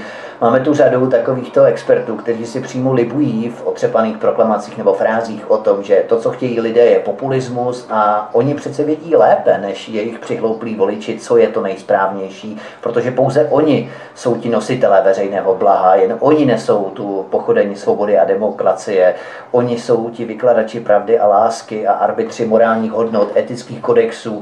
Nemáte takový pocit, že se tu formuje určitá skupina samozvaných elit, můžeme je nazvat také, řekněme, aristokracie, která má pocit vlastní, řekněme, výjimečnosti, výlučnosti, intelektuální převahy, nadřazenosti a tyto skupiny uplatňují vlastní pravidla takzvané demokracie a pokud s nimi lidé nesouhlasí, tak ne, že by si demokraticky snažili obhájit svoje stanoviska, ale místo toho začnou hystericky přeštět, co si o ruských agentech, Kremlem placených rozvracečích nebo štváčích, nebo klasicky obligátně delegitimizovat oponenty nálepkami nacistů, xenofobů, rasistů nebo extremistů.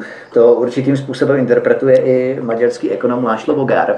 Tak nevznikají tady podobné skupiny vykladačů veřejného blaha, jak jim pracovně říkám, těchto elit eh, aristokracií? No, já nejsem ani filozof, ani sociolog, či těžko jsem na takovou otázku samozřejmě odpovídám. Ale máte, máte mm, mm, samozřejmě pravdu v tom, že se vytváří, nebo je uměle vytvářen rozdíl mezi názorem obyčejných lidí a názorem nějaké elitní skupiny vzdělanců. To je novinka, prosím vás. To přece nikdy u nás takhle ostře formulováno nebylo. Zejména v českém národě, kdy, ty, kdy jsme neměli žádnou šlechtu. Historie českého národa je odlišná od vývoje třeba v Maďarsku nebo v Polsku a podobně. My jsme neměli žádnou šlechtu národní. Šlechta byla, neměli jsme národní církev. Jo. Vycházeli jsme, jsme ten plebejský národ, těch obyčejných lidí. I politikové se takto cítili. Ale najednou se tady vytváří dojem, jako by to nebyla pravda. Samozřejmě platí, že většina nemusí mít pravdu. Přece celé lidské dějiny nás poučují o tom, že většina nemá pravdu. O lidských právech se samozřejmě nehlasuje. Samozřejmě. To je ten husický bojovník, který po té bitvě říká, kolik těch křižáků bylo před tou bitvou. Kdyby jsme nechali hlasovat, tak oni vyhráli. Ale my nemůžeme nechat hlasovat. My prostě své práva musíme prosadit. Jo. Čili to není, o lidský právě se nehlasuje. A to je většina nemá pravdu, ale je otázka, kde se ta pravda zjistí. A demokracie říká, že pravdu má většina. No, politik, který nerespektuje toto demokratické pravidlo, no tak se dostává na úkol mm, fakulty vysoké školy, filozofa, sociologa, který mohou, který mohou vycházet, říkat lišné názory, ale politik, No politik přece musí hledat tu cestu s těmi lidmi. Samozřejmě může říct nepopulární věc. Trest smrti prostě u nás být nemůže z řady důvodů, i když si myslíte něco jiného. Jo? Čili trestat pachatele musíme, i když si myslíte, že by to mělo být jinak. To je hledání, ale musí být společnost nikoli v odmítnutí. Masaryk samozřejmě se mnohokrát dostal do rozporu s českým národem. Hezenová aféra, rukopisová aféra. Samozřejmě, ale byl jako politik, byl to profesor univerzity, či tam mohl říkat svobodné své názory. Ale politik, politik se musí zakládat, vycházet s těmi lidmi, ehm, komunikovat s nimi, hledat s nimi společnou cestu. Pokud bude proti ním, no tak přestane být politikem. Demokracie si lidé nezvolí. A pokud někdo dostane tak daleko, že prostě si myslí, že on proti vůli, no tak se stane diktátorem, který své názor říká těm lidem a tak to, tak to v moderní společnosti prostě fungovat nemůže. Těmito slovy doktora Stanislava Křečka, nikoli tedy advokáta, a doktora Stanislava Křečka, končíme dnešní rozhovor na Svobodném vysílači. Pane doktore, moc vám děkujeme za vaše názory, stanoviska, se kterými jste nás obeznámil a vám, vážení posluchači, za pozornost. Nás jste sledali tuto debatu dostatečně inspirativní, natolik, abyste vydrželi až do konce. A my vám, pane doktore, děkujeme a já také děkuji. Mikrofon s vysílače získáme někdy příště. Já také děkuji za pozvání, bylo to velice zajímavé a zdravím všechny posluchače. To byla slova doktora Stanislava Křečka, poslouchali jste Svobodný vysílač, studio Tapin Radio a z cyklu pořadu Hovory u Klávosnice se s vámi loučí, hezký zbytek nepřeje a naslyšenou příště se těší Vítek.